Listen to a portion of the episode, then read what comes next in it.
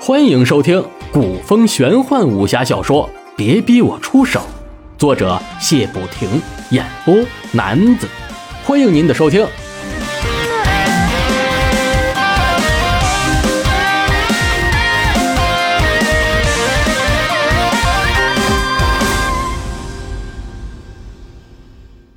第二卷第十章：创建山庄四。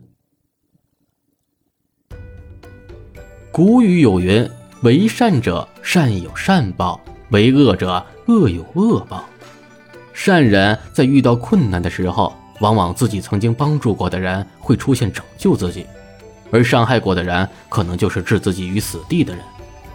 朱熹本性善良。虽然散漫贪食，却有着一颗炙热的心。朱熹边品着香茶，边想着建造山庄所需的物品。韩宝上过茶后，战战兢兢地伺候在旁边，几滴冷汗顺着额角淌下。自己刚刚得罪的是雷家的大红人，这次想不死都不行了。可朱熹根本就连正眼都没有看过他。更没有跟钱四同提起自己的无礼，只是令狐无忧在自己上茶时冷哼了一声。朱熹理了理单子，说道：“钱掌柜，地皮的事儿就由你去洽谈吧，其余需要的建筑材料我已经写在上面了。”钱四同接过朱熹开出的单子，仔细的看着，点了点头，说道：“啊，这些都没有问题。”不知公子需要多少工匠？朱熹摇了摇手，说道：“不需要，我可以提供材料和资金，可剩下的事儿就需要他们自己动手了。我可不想让他们养成依赖的毛病。麻烦钱东家先给我准备十车粮草和一些衣料，越快越好。我要先把这些给他们送过去。”钱四同听后也不啰嗦，说道：“哎。”公子稍坐，小人这就去准备。回头对着韩宝说道：“您就在这伺候公子吧。”说完转身离去。令狐无忧见钱四同离去，终于按耐不住，看向朱熹问道：“朱兄，是否跟小弟说说，这到底是怎么回事？”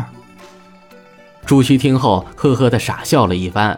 然后把贝鲁上山遇到什么人和村长的谈话，还有单文琪等人的故事，全部都说了出来。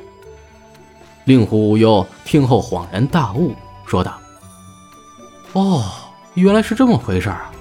朱兄侠骨仁心，小弟万万不如。”说完，起身向朱熹深深的作了一揖。朱熹忙道：“哎，你这个老色鬼，又来跟我穷酸！”这次我还有很多要仰仗你的地方呢。令狐无忧忙道：“朱兄有何吩咐，小弟自当唯命是从。”韩宝见两人有说有笑，完全把自己当成了空气。两人越是无视自己，就更说明自己越是凶多吉少。韩宝心想：早晚是死，不如自己先行赔罪，看看是否有机会获得原谅。看这四姑爷。不似那种顽固之辈，性格也是随和的很。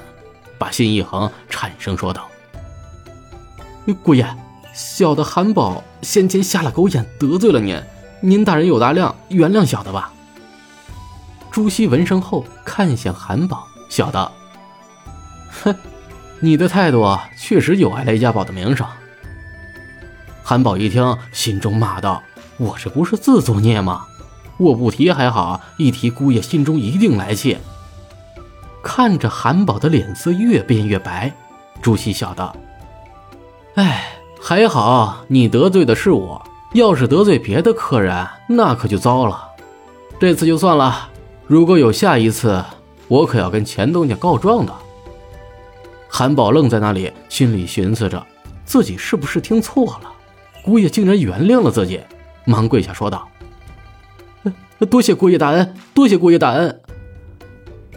朱熹拉起韩宝说道：“哎，谢就不用了，可你要帮我干些活。”韩宝说道：“姑爷您尽管吩咐吧，小的愿为您赴汤蹈火。”朱熹笑道：“哎，没这么严重。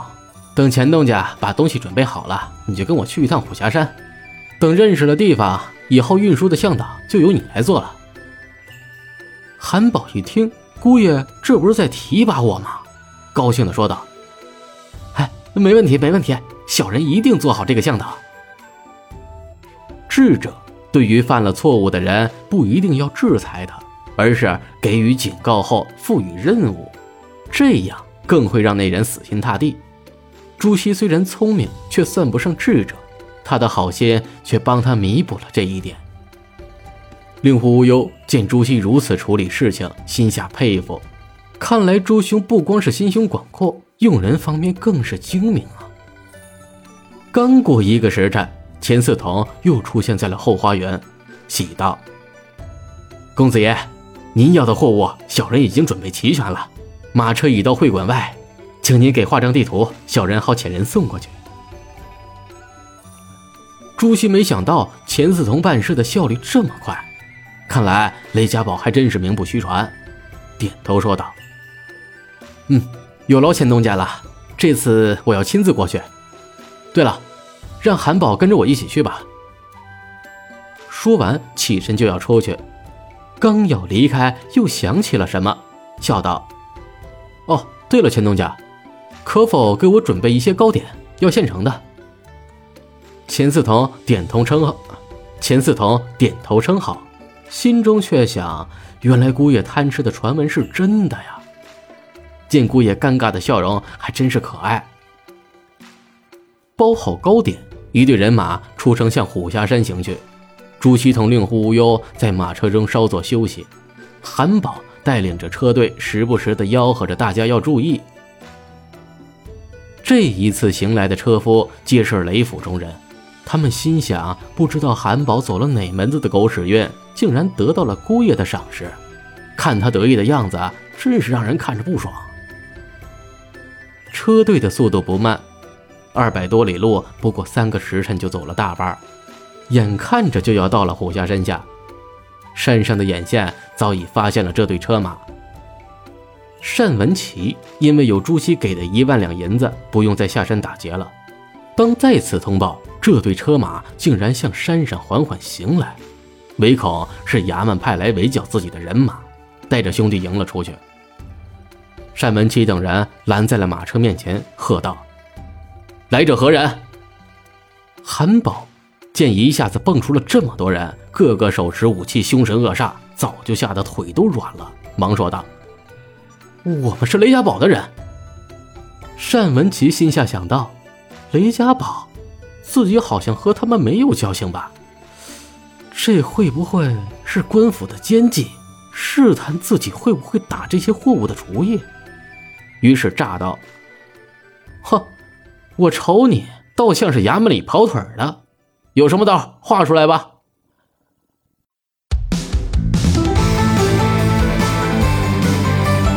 您刚才收听到的是古风玄幻武侠小说《别逼我出手》，作者谢不停，演播男子。欢迎关注、订阅以及评论，感谢您的收听，下集更精彩。